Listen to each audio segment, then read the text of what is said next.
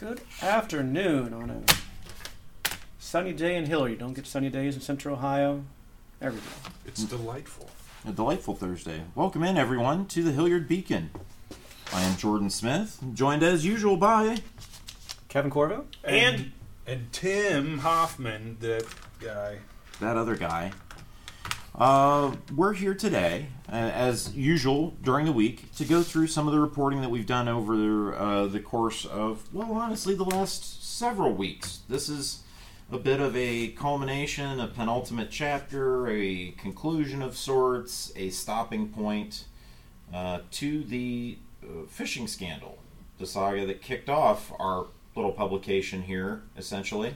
You did. It was our first uh, article, I do believe, and I link back to one of them uh, here in the text body of the column this week, and I think it shows the power of local reporting. I think it proves a good portion of the mission we're here to do, and I wanted to say that putting that link in there was fun for me, Kevin. I really like doing it. Good, thanks. Awesome. Uh, yeah, so let's get right into it. Uh, we called this one Sound and Fury. This is essentially a nod to uh, the Macbeth quote, which is immediately followed by signifying nothing. and I am forced to conclude at the end of a really, if people haven't seen it or people didn't go, there were a lot of people in attendance, but, and it's been recorded and it's out there. Uh, you can find it on YouTube, and maybe we'll send out a small note through Substack to provide a link to the official uh, council recording. But it was it got pretty spicy in there. Kevin, you It were did. you were watching, you were there. Tell us I a little was. bit about what went on. Tell us about uh, the, setup. The YouTube link would be interesting uh, Mm. because typically in my reporting, um, I do not describe what happens sometimes because that sometimes gets into my interpretation and some subjectivity. But the audience was pretty vocal. I mean, they they thought city council as elected officials, it was incumbent upon them to, to seek that inquiry um, and to and to have another a different look at this. Um, and the city council chose not to do that. Um, so they, they showed their frustration with that, and they were they showed their frustration in particular with one member of council, as well that you would see if you watched the video. But uh, ultimately, they decided not to take their own look at it, um, and, and, and there was it was a four to three vote, and the proponent and the opponent uh, of the inquiry of the council initiative to ask for a council-based inquiry were pretty clear um, in in why they thought it should or shouldn't happen. Yeah. But as you pointed out, short of um, short of David Landy filing a complaint of some sort, um, this would this this would end it. Um, so Well, I think it comes down in a lot of ways to a similar situation uh, that council's confronted with when it comes to planning and zoning decisions in a lot of scenarios. You set up a situation wherein you've empowered a director of your city's administration in the form of a city manager to conduct operations to hold people to account of certain standards that are admittedly and it comes up in this uh, article a few times. It seems like even several years on certain key critical backstops i guess i'm struggling for a word to describe it but back end elements like infrastructure elements of the administration we're still struggling to put these things in place because they're talking about not having written policies as recently as 2020 you know schneider downs audit exposing some of the stuff going back a decade or more in hilliard now to pool theft and things that real um, you know people that have been around and watching these things for a while can can talk a little bit more about or can we can discuss a little bit more the pool theft for the listeners was a former Yeah. deputy director who uh, was uh, pleaded guilty to um, several counts in relation to that, and uh, was sentenced to um, a short um, jail term for it. And it was found that the city, uh, according to that audit, uh, really was did not have current up to spec safeguards for that sort of thing, you know, which allowed for um, the theft of cash over a lengthy period of time Uh, it was from the uh, people would pay cash. Non non members would just pay the five dollar or ten dollar daily It was a admission fee. real old school, Right. Uh, Um, and that was just a policy that skimming off the till at the double Right. goose kind of thing. Um, yeah, I So mean to a classic. of at least five hundred thousand dollars. Yes. So. It's a and- classic scam. I mean, Um, so that audit called to attention. Um, you need to have some pretty modern safeguards in here to prevent this kind of thing. Mm. And um, I have not mentioned the deputy director um, in my coverage, but this is yet again another example um, uh, of something that happened that uh, is background for a similar, well, not a similar, but but another financial um, problem and theft from the city. So several members have have mentioned her, Heather Ernst, um, uh, looking back at that and saying, "How come this still happened yet again?" So that's Right. that's been that's been called into called into attention has been called to that. Right. again. and of the phishing scam was a very different pilferage than the than the pool Yes. cash skimming thing. And again, it's like okay, you close that barn door. Are we closing this other barn door after uh, other various sheep have trotted off? Well, just the sense that you know that the barn door was open as late as 2019. They said lacking sufficient financial controls in several key areas through city government. You know, it's it comes down to how quickly things can be pursued under whose aegis. You know, all these things get done. Uh, Director Delande remarked that uh, city manager Crandall has some kind of a specific style, and that by choosing to interpret some kind of management style here, uh, that is essentially the principal excuse, right? Right. So you're kind of just left with this idea that okay, so uh, all that talk and all that money we spent on auditors and all that focus we delivered after an embarrassing theft of like taking five dollars out at a time to the tune of half a million dollars at least. How many times is that? That's a yeah, lot. that's, a lot, of times. That's a hundred thousand times. But uh, you know, it's no less. I don't do math. That's why I'm a writer. yeah, that's why we stick to the written words. Thank yeah, I did that. I did that math in under twenty seconds. yeah. Well, I, I think just ultimately it comes back around again to um, talk a little bit about, you know, in Marsh's suggestion that they not take it up. And eventually that came down to four to three. It did. Uh, and, you know, people can say what they want about getting rid of R's and D's in front of uh, distinctions and things, but I think It's there's, there. it's still there. It's there. Was that the divide? it wasn't 100% the divide Okay.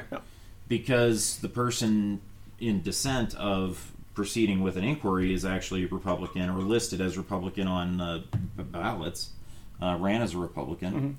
Um, you know, but I think Marsh is taking a complete interpretation of the totality of what is shaping up in this city government.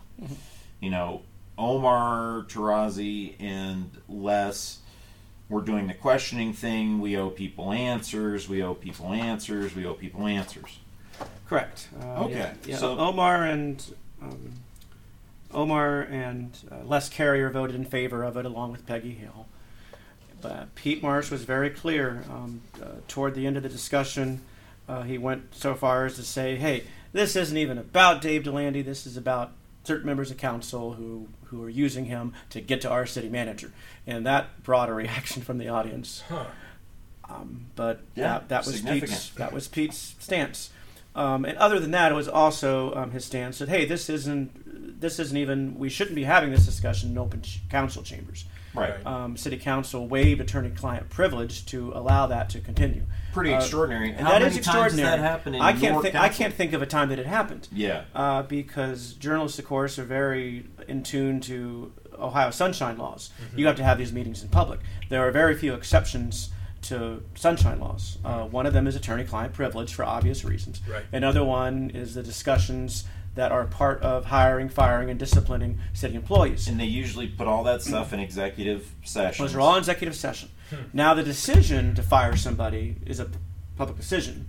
You announce the firing or you announce the hiring, but the discussions that led to getting there are part of executive sessions and are closed meetings. Sure. So um, there was lots of So waving This- that right in front of a full audience and you know just going head into it, Right. I I feel that that may have been a true rubber meets the road moment in the debate between do we do we still do things showy like that felt circusy to me like all this I don't know It sounds like it definitely took that direction anyway. Yeah, and people's emotions get so developed in these dire circumstances. Again, as we're discussing here, this is essentially the last gasp of any discussion regarding these things. So, you know, everything's turned up to 11, and people are feeling every bit of it uh, on every side of this issue because you know, these are careers, 30 years of service, you know, all this rolls into it. I would be lying if I didn't feel like that tug of Kevin's career got yanked out from under him 24 years into it. But the same thing is, it's like there is no wrongdoing, there is no impropriety on your part. You are simply in a position, and history is happening around you. The thing that was ultimately the deciding factor in the in this Delande issue, I believe, is that time window. I mean, we talk about it regularly. You know, from the time it was discovered Mm-hmm. to the steps taken in the initial stages, uh, including initial oh proper documentation wasn't required wasn't acquired right from the start right from the start Right. and then the trail of as is termed in these reports and in the investigation not investigative stages non-reporting these continuing non-reporting it almost felt to me like watching dominoes fall Mm. you know you retreat from uh, being notified that something happened to not telling anyone you retreat from that position to thinking you have it handled to having to file a police report still not telling anyone still not pursuing any kind of within the administration guidance you know direction anything.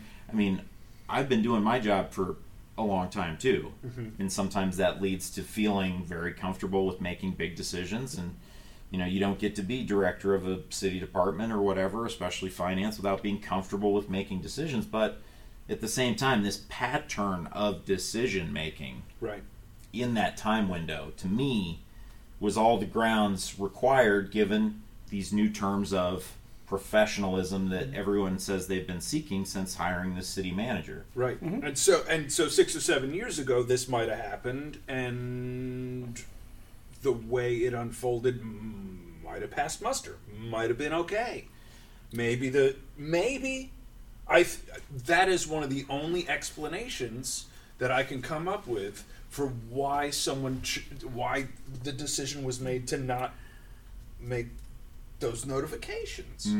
You know, before the onset of the professionalization of the city government, maybe that thing, m- maybe that would have not have ended up in Delande, you know, being relieved of his duties. Right, or maybe under a previous operating system, he was a real buck stops in any matter of finance at him mm-hmm. because the person he was reporting to was not charged with the same professional responsibilities that a city manager is.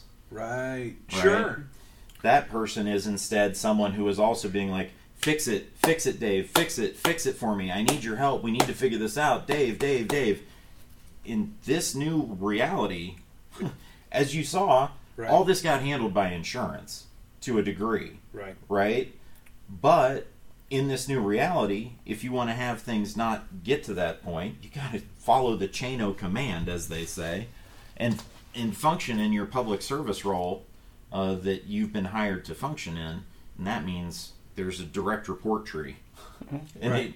they, you know they're in there. And city manager, I've seen them. I've seen those trees. City manager is up here, and uh, directors are below that, and city council people are right there in that mix. And that's what makes last uh, Monday's meeting the more extraordinary because people were really coming down off of the off of the professionalism mountain to get into the the emotions of firing a longtime employee over professional concerns. So you know it's this is the hack and burn of city governance. And I'm happy that Kevin, you were there to cover it. I'm happy that City of Hilliard's made substantial investments and upgrades to record and archive that stuff. And I'm happy that we got to write follow up pieces on it and talk about it today. Something I did not include in the story um, that I'll share here is um, there was a subsequent vote as to whether or not to make a motion that City Council did not think that Michelle Crandall handled the termination properly. A vote of no confidence? Omar didn't call it that. Um, uh, uh, it was his motion. I should go back and watch the, the YouTube video. But his motion was to make a declar- declaratory statement that council didn't think that it was handled properly. Um, Well, you lost that vote four to three uh, that vote, I don't, about handling things. well, I don't know what the vote was on that, but um, I don't know what the vote was on. Oh, I just assumed it was along the same lines that they had lost the I previous vote. better check my notes. Uh, but we'll have to look but into it. uh, Pete Marsh also made it clear um, that hey, we have a city manager. It's her job to hire and fire directors, not our job. He said, "Stay in your lane." So he went on to say that you know I don't know if it was right or wrong decision. That's Michelle's decision. I stand by it, and that's where he left it. Uh, so that was uh, an early indicator of, to me, that was an indicator of where where city council where where each individual city council member considers their relationship with the city manager. The city manager serves at the pleasure of city council. Right. She has a contract, so uh, if they feel that she's not doing what they want her to do, then they could bring pressure to bear by not renewing the contract. Right. This goes back to when we, you know, four years ago when we had the vote to change to a city manager form of government in the first place. Right. Because This the argument, the argument, decisions. the argument against that is, hey, if you have a strong mayor and the mayor's elected, the mayor can do what he wants to do or she wants to do. Right. Uh, with, I mean, city council has nothing whatsoever to do with it. Now you've given city council, arguably, a little more power because they can perhaps you know, lean, more on, lean on a city manager Yeah. to do something. Um, so, uh, like enforce fireable correct. uh, so, guide if- rails for Honorable Yes, infractions. if any city council, uh, and I'll say it this way, if any city council that where there's a city manager, and that city council thought the city manager was just outrageous with firings and all that, they would just not renew the contract. right. So, let let the let the contract fix the glitch as Uh, it were, yes, and sure. you know That's go an on with our lives. That's interesting. That's an interesting dynamic that I don't think a lot of people understand. And that is why I think it's important we're doing what we're doing because um, we are able to cover this stuff pretty thoroughly with the lens that we're watching Hilliard go through these growing pains. We're experiencing and talking about and helping people understand these changes as they're happening. And I don't think that coverage I don't think that coverage existed before we started doing it.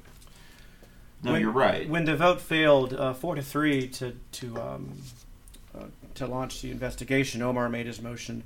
It was a five to two vote, uh, not uh, Went the other way went, even uh, harder.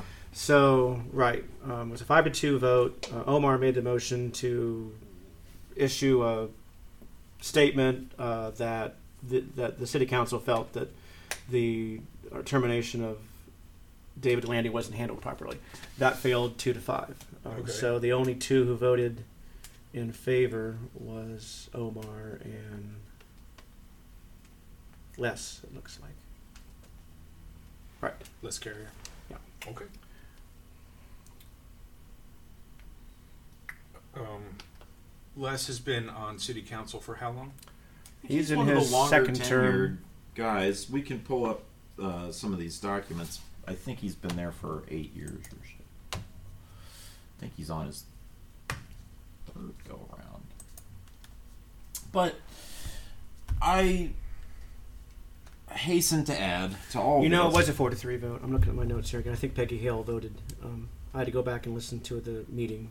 Okay. So Well, I think mean, we make no claims about lines. that in the story, so uh, if people are interested in those details, they can certainly dig deeper into those uh, things, and I'd be happy to like I said, there's all these new functions rolling out in Substack to basically try to torpedo Twitter. So uh, there's some new tools that we can use to let people know about certain things. So we can put out links or story refreshers or reminders or special notifications now. So I'm trying to balance the idea of not wanting to flood people's email with uh, these things and putting things out regularly. So. Right.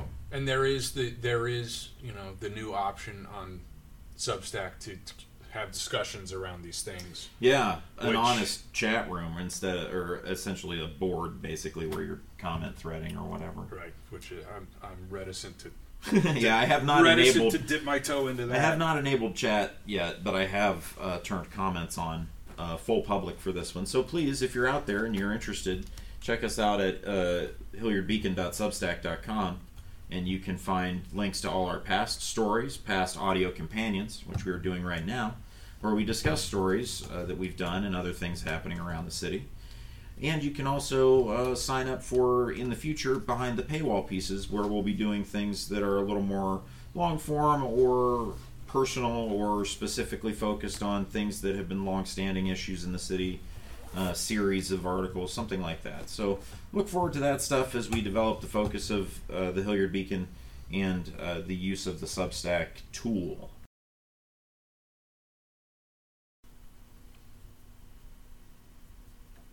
I'm not I'm not rolling video. Okay. Okay. I don't want to have to. No sync. No sync necessary. So now let's turn to the impending, immediate, right on top of us Republican primary. We have an election in five days. Uh, there is a Republican primary for city council.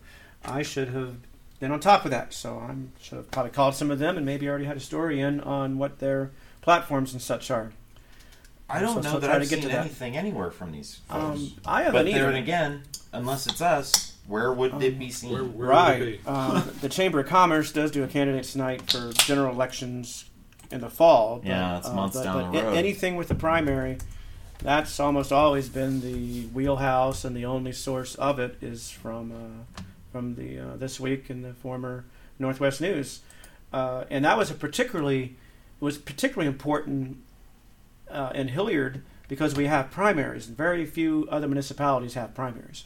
So the primary election oftentimes served as a de facto general election because you would have all the candidates in the primary, and the the general election would be uncontested. Right. There were no Democrats even ran in Hilliard City Council from like 1994, 1996 until uh, 2018. There were, I mean, Cynthia Vermillion was the first Democrat elected in like two decades It was elected. Uh, you go back to when Paul Burkett and Norm Putney were on city council before you had Democrats on city council. It's true. Uh, Tina Cottone got elected, so now there's two Democrats on council. Uh, Cynthia is up for reelection, uh, along with uh, Pete Marsh and Omar Tarazi. Uh, only two other candidates filed on the Democrat side, so uh, Cynthia and uh, Greg Betts and Emily Cole will be the three Democrat candidates in the general election.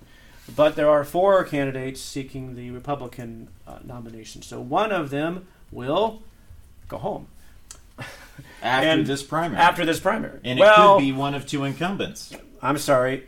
In the unlikely event that one of the Republican incumbents did not succeed in the primary, they're still on city council until the end of the year. Uh, so the Republican, um, the four Republican candidates are uh, Pete Marsh, Omar Tarazi, uh, J.T. Isseldike, um, a 2018 graduate of Bradley, uh, J.T. Isseldike, and uh, Greg St. Clair. So the four of them will be on the May 2nd ballot for Republican City Council. Check your polling. Check your polling locations. Absolutely. You'll I be- don't know if anything else is even on the ballot. I'm not aware of any state issues uh, or even liquor options. So I don't know. That might be the only thing to go to the polls for on May 2nd in Hilliard is if you are a re- registered Republican. Hmm. Um, Well, I can't really think that anything else is going to come up out of that except. Uh, do you think the stances taken by Pete Marsh and Omar in this latest council meeting, kind of being at odds, is going to be any kind of larger signifier for local voters?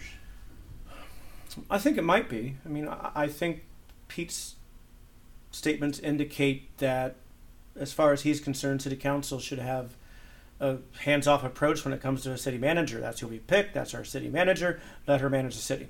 We don't need to micromanage her. Um, it would seem from Omar and Les's comments that you know they have a little more of an interest. Hey, we hired you. You're under contract with us. We are want to know a little bit more about what you're doing and why you're doing it. I think this firing of Dave Delande showed and revealed those two differing viewpoints onto what onto what a relationship between a city council and a city manager is.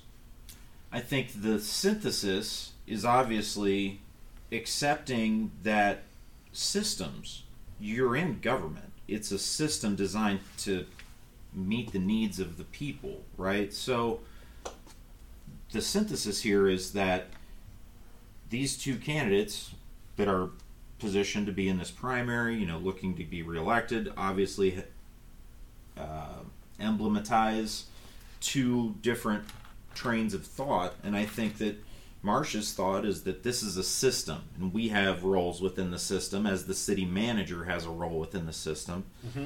And a lot of that is the professionalization of practices, services, HR, uh, everyday issues. Mm-hmm. These things that should have happened always um, haven't happened ever, and now there is culture shock. And mm-hmm. there is pushback about that, and that's forcing people to ask genuine questions about well, is this really what we wanted? Or do we have buyer's remorse based on outcomes? But I say, from my point of view, is that this is a reformer's process. Right. If you're not going to buy into a reformer's process, don't vote on changing the form of government. Sure. The city manager is however many years overdue as a concept for a city of our size and you know a suburb in our position. Sure. Unfortunate- That's Well, yeah. I mean, maybe What I'm saying Maybe so. exactly, yes, Tim, you're 100% right because I was personally against it because Mm-hmm. it takes away an elected position, an elected position that people have more say and influence over. But the structuralist interpretation is that whether or not people have say and influence over a position, the structure of the underlying government wasn't any good. It wasn't doing what it needed to do in the ways that it needed to do it, so it needed to change. So what we're seeing here is maybe some pushback on the change in form of government, saying, "Oh, we don't like this that much," perhaps, and saying, "Oh, we need to we need to uh, pull back on the reins or exert the influence we have." And then you have some other people that were like, "This is what we're trying now." That decision got made That- years ago. that decision we made a while back. It's time to move forward and let her buck. yeah, the, the the fruit is still not even ripe. You know, Right. we're still in those early stages of uh, a huge governmental change like that. So, I mean, I Right. I believe in uh, government. I believe in systems and structures that can be recurring and help people connect. The problem that 75 people that showed up to support Dave Delande on Monday had was that they felt disconnected from the process and they heard a version of events and all these things didn't add up to making sense. So Right. it leads to a city council meeting that runs X number of hours that has an unprecedented vote where they waive attorney client privilege on the part of a whole city Right. so that they can talk about it in open session. Like those kind of decisions, that shows we still have a long way to go because those kind of situations shouldn't happen.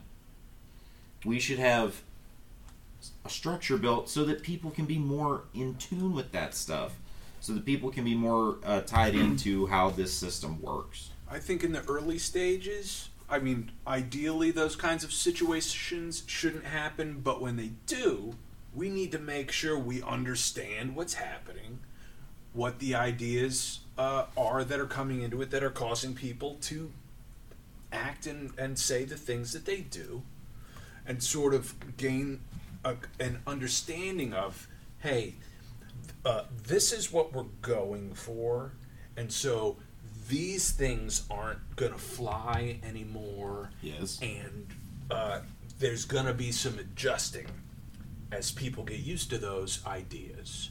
we're doing th- we've decided to do things differently and s- and stuff is going to shake out and some of it's going to hurt Yep. and so that's what we're learning now It's going to be a lot different. It's going to be a lot different. and the more uh, the more on top of things we as a community are the better we're going to be able to handle it the better we're going to be able to guide things in a direction that keeps things civil that makes sure people's opinions are heard and felt and, but that we understand hey we're moving in a direction this is gonna kind of be how it is and there are and there are uh, you know there are gains and losses to be had when you take any any particular direction again i think it's why it's so important for us to be kind of observing and and contextualizing these kinds of things and it's important you know for a kerfuffle to occur to understand Yo, you see it happen, you see it play out like this, it's right there in front of you. Right there in front of you. Laid right out. In the upcoming general elections, I'm sure the coverage will mature a little bit. It's a more mm, developed cycle and things have a more uh, procedural timeline and it's not based Yeah. on whether or not people decide to seek the office. It's gonna happen. It's there's seats up and it's it's got to be done. So, uh, what is it? Three, right? You said Pete, Omar, and Cynthia this year That's who's up for reelection. Yes. on the yeah. So three seats. Uh, this is a and there'll be three year. Three Republicans and three Democrats seeking those three open seats. Right. So, again, another uh, potential curve in the road for how these issues that we've been discussing will play out into the future based on the people sitting in those council chairs.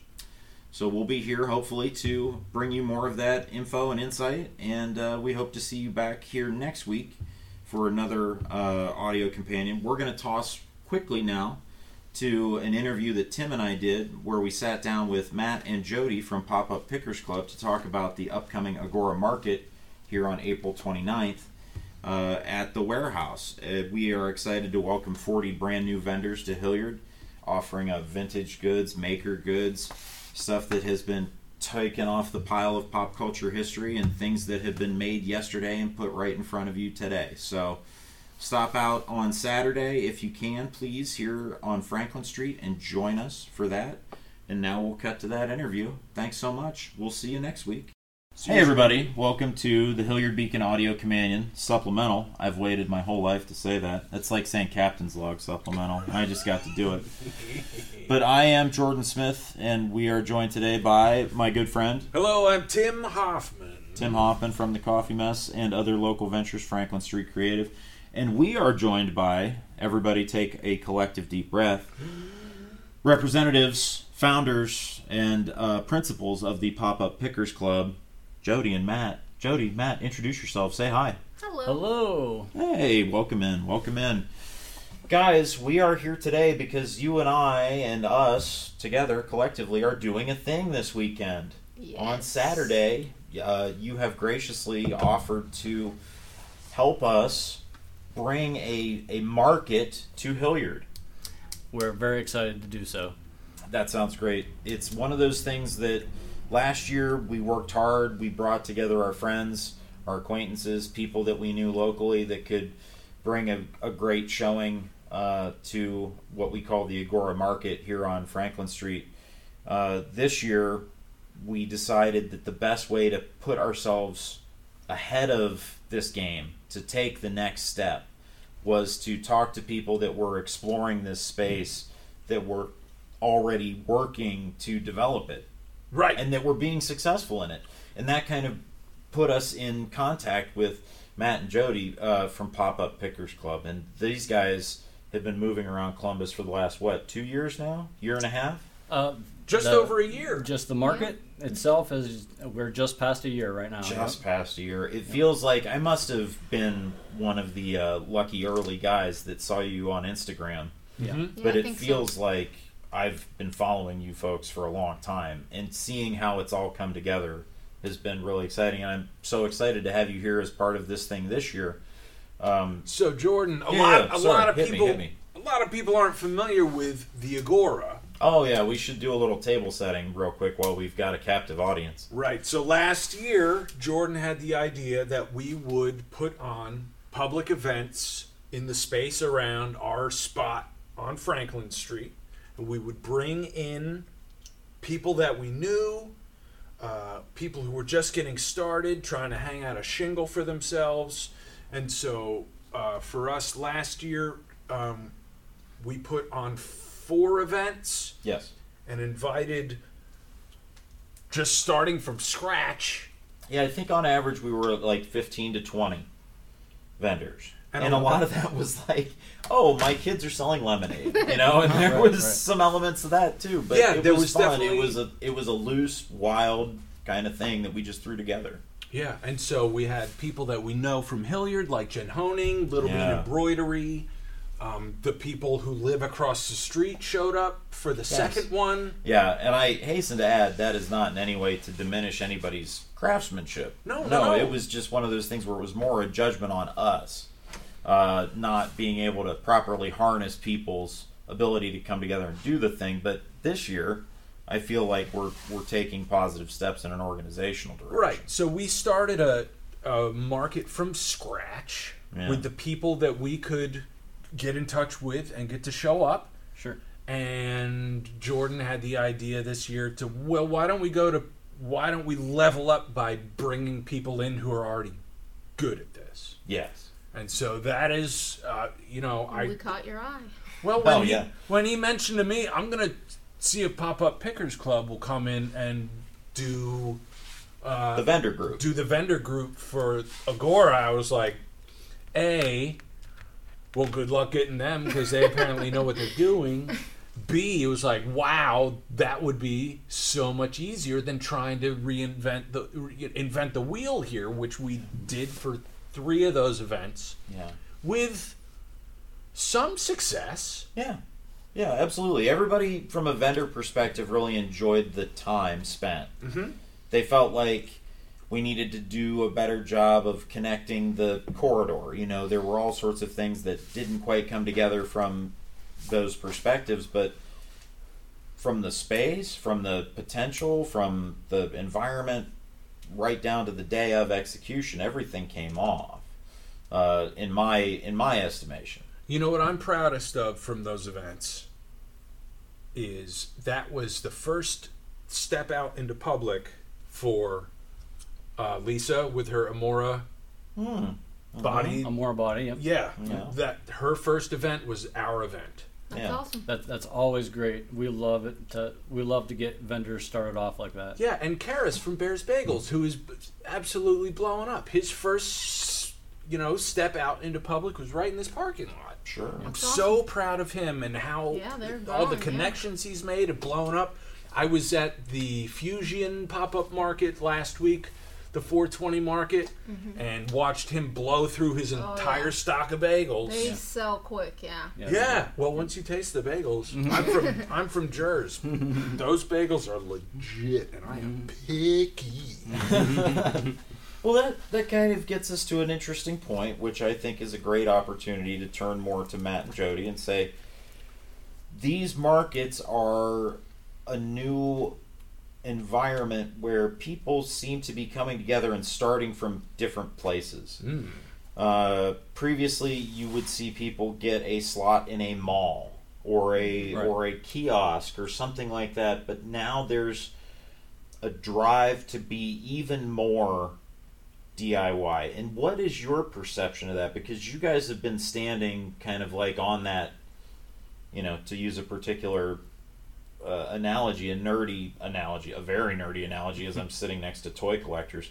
You've been astride that giant sandworm of changing economic conditions, and you're dealing with people that are wildly talented. You're dealing with people that are wildly creative, and they're trying to get their foot in the door. What is that like for you guys? What is that like to be in that environment? Uh, it's a big question, and it's amazing. Um, yeah, yeah, when we got started, um, we had a couple of friends that we had grown close to over the course of our outdoor market experience, which was really only about a year or a year and a half before. This was when you guys were mostly toy focused. This was when you guys were, as a vendor, toy focused. We So- were toy focused, but also had recently gotten into like vintage clothing and uh, like antique items and some jewelry stuff. And so we were looking for an outlet to sell it, and we ended up finding um, a market and meeting people. Okay, so you're in there in the scrum as an individual vendor, as a group, as a Sure, pair. sure, It's a yeah. vendor group. Yep. But what is that Damascus moment where it goes from participating to organizing, participating to structuring? Yeah, that um, We've always wanted to have our own event. Yep, that's Mm. been developing for quite some time. Um, to take you back a little bit further, about I'd say about eight to ten years ago, we were mostly flea market people.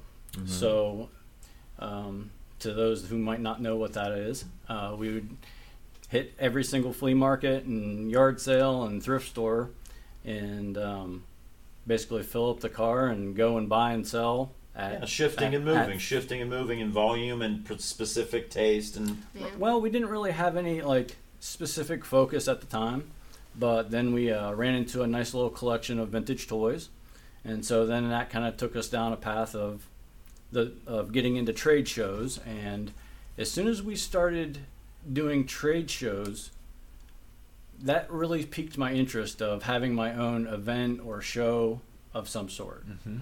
Um, that higher level of organization, that next. Right, right. So I started kind of taking it in a little bit like, okay, I like this aspect of this show and I like this aspect of this market and I like this, you know, I like the way this person does this. And so really I just kind of started pulling things from here and there of all of the different things that I liked and maybe didn't like. And um, it had been growing and growing and then all of a sudden we found the outdoor markets. And um, the outdoor markets have quite the different uh, vibe. And uh, we, we love it. We fell in love. It was a puzzle piece that we never knew that uh, was missing. And uh, especially after the pandemic. Um, it was kind of like outdoors, so it was um, everyone was cool to hang out together, and so it was like a community that you didn't know that you were missing until you were in it, and uh, right right. And the outdoor aspect gave you essentially a different license than going to a party or going to something that was an indoor collection or a stadium show or a concert or something where there were different risks involved, of course. Sure. But those outdoor markets let people have an outlet and people embrace that Sure. outlet. Know, something like you said, they didn't know they were missing until they uh, were experiencing it, and then they realized how uh, vital it could be, how vital a part of the thing it could be. So Right. That's cool. That's that's an interesting point because I think that there's there's that moment of deciding that the the waters behind the dam have become too great, and I have to give my shot to this. I have to right. try. Right. Uh, you know, and it helps that you know you've got a, a a partner in the enterprise that also feels that pull of like I feel this direction, you know, and when you have someone who's going, yes, yes, you know, mm-hmm. Tim and I have stared at each other across tables over the years to greater and lesser degrees of success, but the point of being able to say yes to each other and say we're going to explore this is that final opening of the door. It's that final getting out of your own head, getting out of your own ideas about how things could be, and getting someone else to believe so much in how things should be that they decide to take steps to make it real. right So, from the time you decided to do that to the time the first market came together as Pop Up Pickers Club, take us through a little bit of that. That was about a six to an eight month process. We um, had had a, some struggles in the beginning. Um, Had good connections, but people can be provincial about vendors Well, and taking markets. especially new things, people kind of are like, "Ah, I'm not really sure. it, it, the struggles didn't come as much from the vendors because we got a lot of like a lot of people are Ready to very, work. are very willing to get out there and, and put themselves out Sorry. there. So there there wasn't any lack of vendor participation necessarily. It was just about getting a venue. spot. Yeah, and that's what I we was we had our eye, eye we had our eye on Westerville, and nobody had been doing anything in that area. What is known as an outdoor pop-up market is a very known thing more down on campus, uh, OSU campus, or downtown. Or if you get out on these highways, you look off to the left or the right, and there's a flea, and then a flea, right. and then you're like, okay, I get Right, it. But right. you know, these entrenched in suburban communities, or you know, up and down in suburban communities, a little bit of a new thing. So I wanted to bring it to Westerville. I felt it was an untapped market that could really use such a thing. Mm-hmm. And so, um, yeah, we just asked a couple of people that we felt that would help us get kicked off. And like you said, they just said yes. And so then that gave us the power to be able to continue to search. And luckily enough, uh, one of my buddies owns a business that's close to Uptown Westerville, and he offered up his um, parking lot. And Shout out Robin Tech. yeah, shout out to Rob, Robin Tech and Joe. Nice. And, I uh, I tell you, you know, a little bit of institutional, even just largesse, like even just the like, hey, no problem. Mm. A little bit of that institutional buy-in, you give people that are ready to do it that ability to get their foot in the door. Mm. That's Yeah. all you really need. So Makes- they they makes gave all you the some difference. they gave you some space. Yeah, Yeah. yeah, they allowed us uh, our first one. Um, we had about 20 or so vendors. Um, it seems like a blink of an eye between now and then. Um, it just blew up. We and even had on our first event like a weather issue. We had to reschedule for the following day, Hmm. and even then we still had an incredible Strong like, participation amount and of people turnout. who showed up. Yep, Yeah. and everyone was loving it. They're like, "Oh, what's this? This is new. Oh, cool." And so yeah, it just started We- blowing up. we got to um, two or three under the belt, and then we were able to approach Otterbein. Um, Yeah, talk a little bit about Otterbein. What a role that that uh, public commons essentially because it's a university, right? But it's available for people to put on things like this. So tell us a Sure. little bit about Otterbein. Well, we, we really wanted to do something in uptown Westerville area that is, for some reason, in my mind as a good spot for us. So we are, uh, you know, as we're looking and searching through all the loopholes and red tape that we have to go through, and it was, uh, it was, it was going to be difficult. So what yeah, we wanted to do. there was a lot do, of like permits and things you had to get a lot of ahead of time, and we didn't really have like that time to dedicate to it. So we started looking ab- about like more private property or Mhm. whatever, and um, we landed on Otterbein.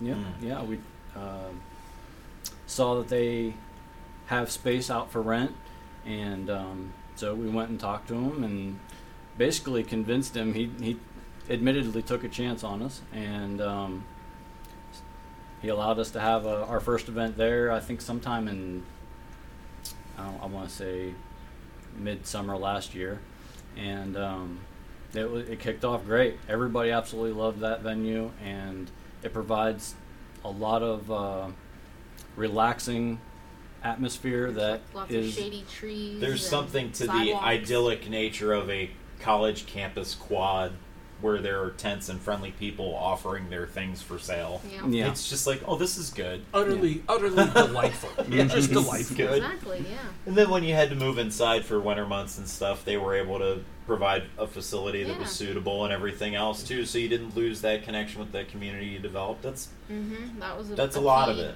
to get us through the winter. Is um, keep our momentum going. Is continuing to have the events. It was also very important for us to provide a situation for all of these vendors to be able to make ends meet throughout the winter because we know as vendors that that's that's when it's the toughest. You know, you got seasonality plays a role. Yes. right, you got Christmas, but I mean, outside of that, it's it's rough.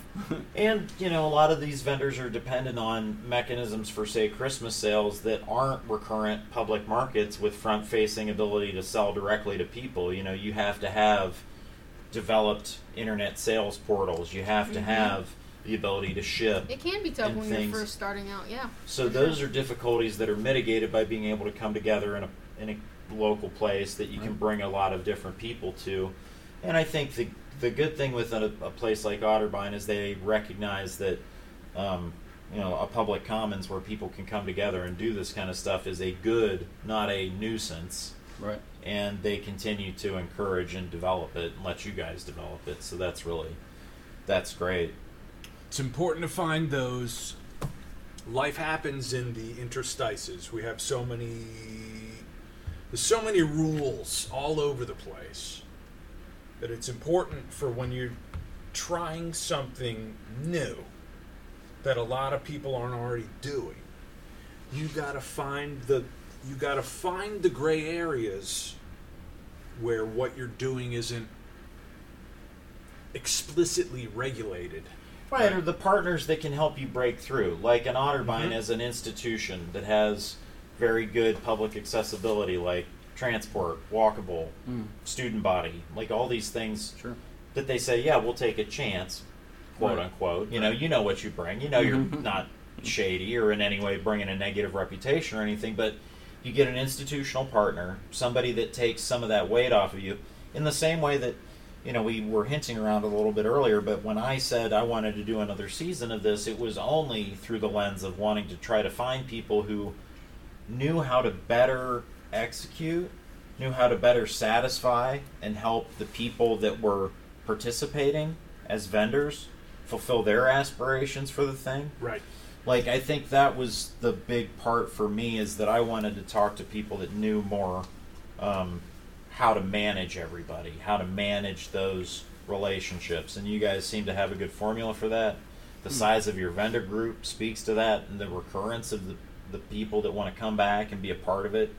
And you know, I think it's great because there are a lot of people that were part of the original Agora that have asked and that have wanted to join up. And you know, when you guys explain to those people the membership, the per event structure, and how all this stuff fits together, it seems to make a great deal of sense to everybody and how you Yeah. can keep things organized, structured, simple, fair, honest, and create something that people want to come back to again and again. Totally.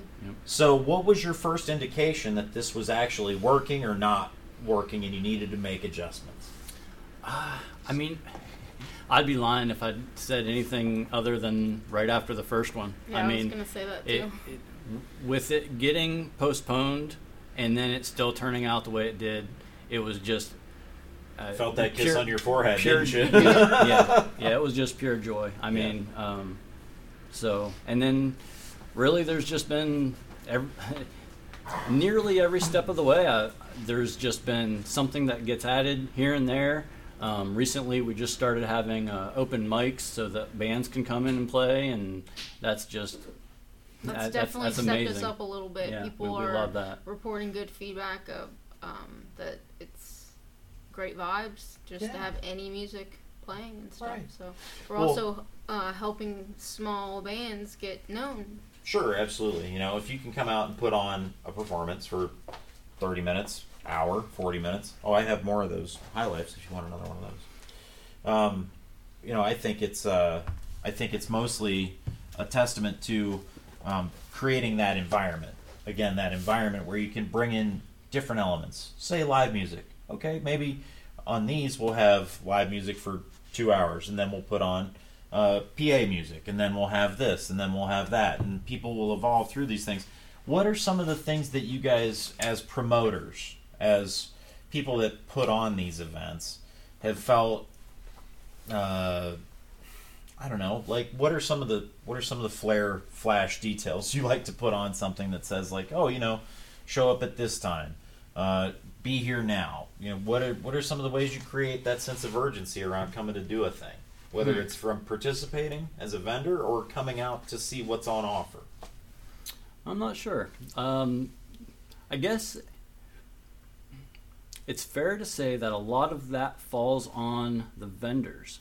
So what we'll do is kind of n- nudge them to continuously promote and to get to their people because everyone I shouldn't say every one of these people, but most of these people that vend with us have a particular following that come to wherever they go to to have their market. You know what I mean? There's there's tons of these markets to do, and when they're not having a market, they're probably selling online to local people. Right. Um, so there's there's a lot of a lot of them that have their own followings. So we you know get them in a group chat and nudge them to um, Like post photos of what they'll have for sale, or share the flyers. right right Or, share all of their content that they have.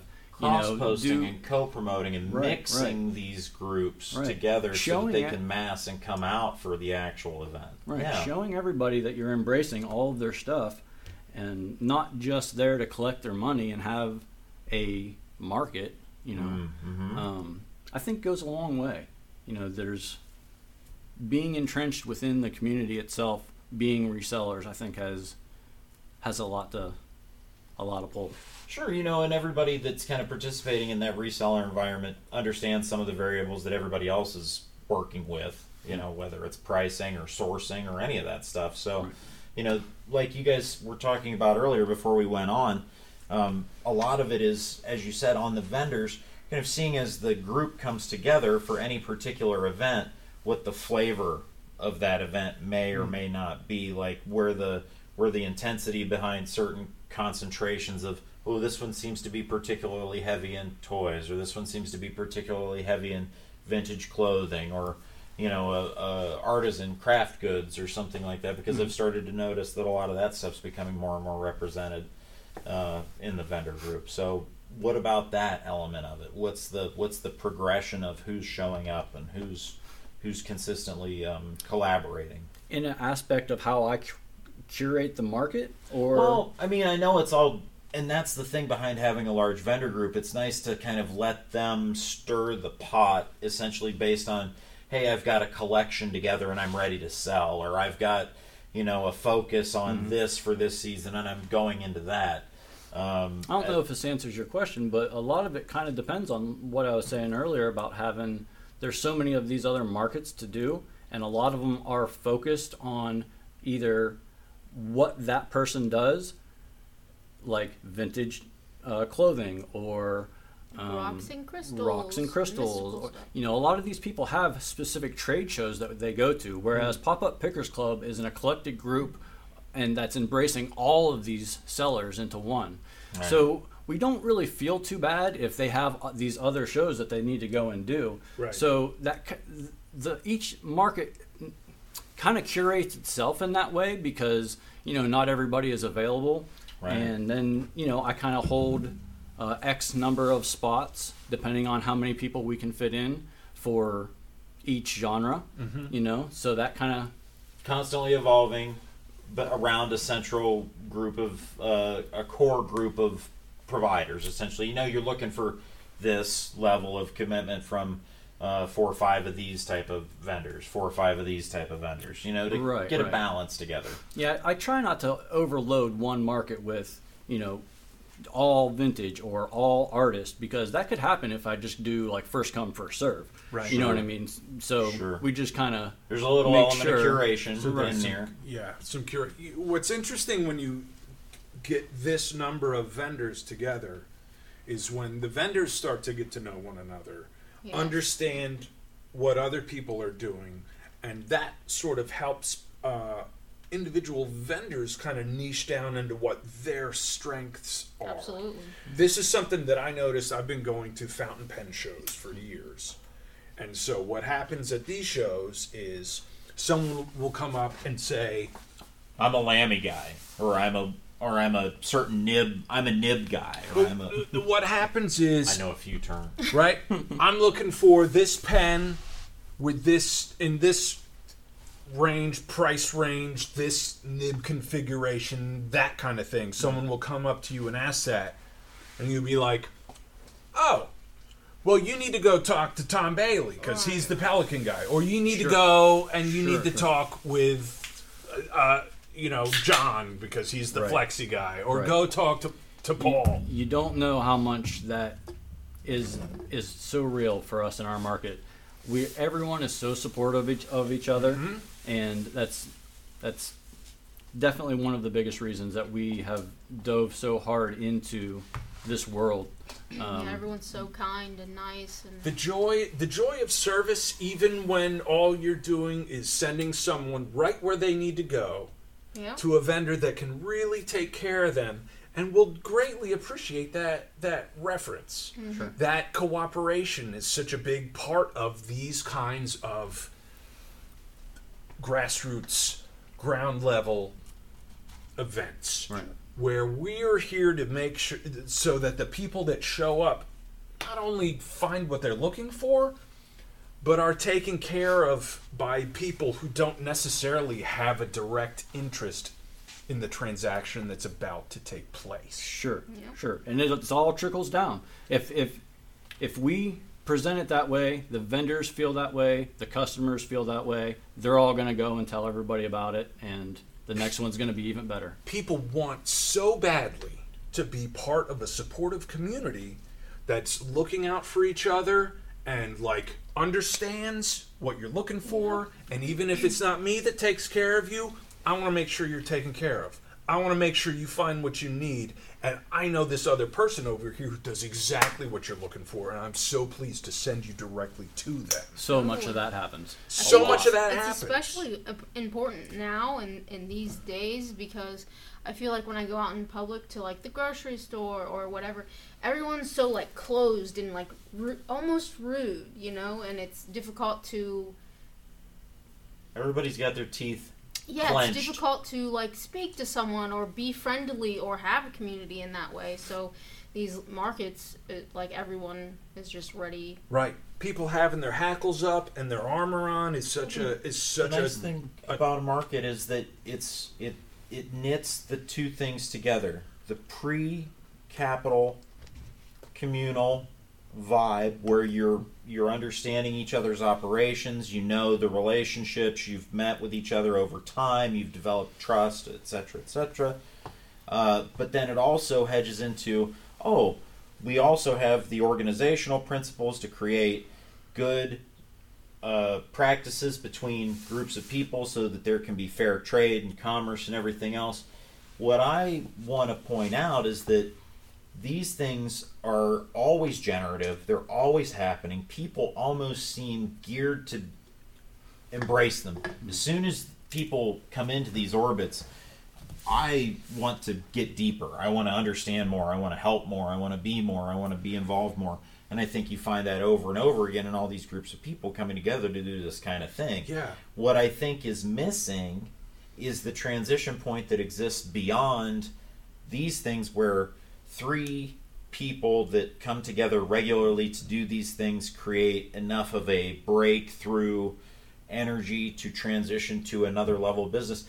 What is interesting is that all that means is that because of the negative practices of landlords, exploitative property holders, people that don't want to create meaningful, lasting transitions between working conditions of rent versus ownership, people that are against that because they'd rather hold on to that stuff for themselves.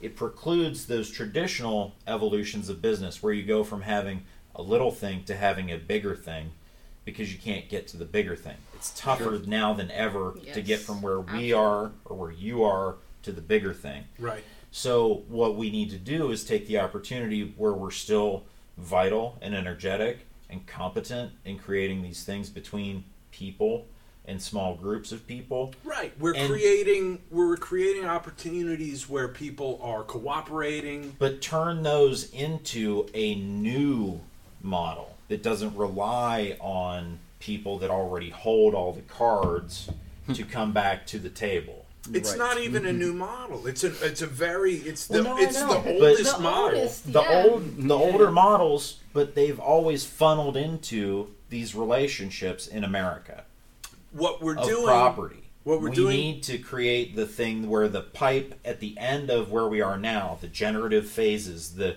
local, small, collaborative phases, output to something that isn't just a rent payer for the next 20 years until everybody dies. Right. Right. What we're doing, what we want to do is create an opportunity for people to turn their back on that commodified, codified, Those old relationships. very repressive system just just for an afternoon. Well, yeah. just for the refreshment of of just some voluntary maybe, cooperation. maybe just maybe permanently someday. Like yeah, getting out of may, that. maybe. I don't know if I don't know if that's possible, but we can create pockets. Right. We can create pockets. For now, Yeah. we need to create those pockets, and I think it's so cool that we're able to do that for you know a few afternoons here in in, in the building I've been in for six years. To be able to create that kind of environment for people, Uh, what a what a delicious Totally, yeah. what a delicious thing to do. All the meaningful transition points in my own business, donut related, have been when I've entrusted more people with more of the process or more of my overall ability to do the donut shop. So whether or not it was like somebody else actually doing the physical work, which was tough enough to let go of, or somebody doing the representational work where they're at the counter more, or somebody doing the off-site work, or somebody doing the, you know, the social postings and all these things. You know, it's how quickly I say you know way too much. Mm-hmm. It's how quickly you can bring people into the process, how much you can trust them, how much they want to be a part of it, and how willing you are to make it meaningful that that's happening. Hmm. People can take six months, six years, six weeks of somebody's effort, pay them a wage, and say that's that. And there have been times in everybody's life where that's been the shoes you wear and the shoes you put on somebody else. Yeah. But uh, the great thing about these markets is that everybody that's coming to them has that potentiality to hand something off and take another step. You know, Right. take another move down the path to self ownership, to collaboration, to a three uh, member collective that then turns into a seven member collective that then turns into the next Budd Food Hall or whatever. Right. But as long as we only continue to funnel each other into market stalls and someone else's rent agreements, hmm I think the mission is not fulfilled. I agree. I mean, I'm not I'm not trying to recruit anyone to that overall thinking, but I think that the structures and the things that we're still good at as people and the things that you guys have proven over time to be really good at at bringing people together, bringing exciting creative people together, uh, those outputs will eventually seek other outcomes than paying rents. Yeah. And right now, there's a track that everybody wants to get on because that feels like actualization. Right.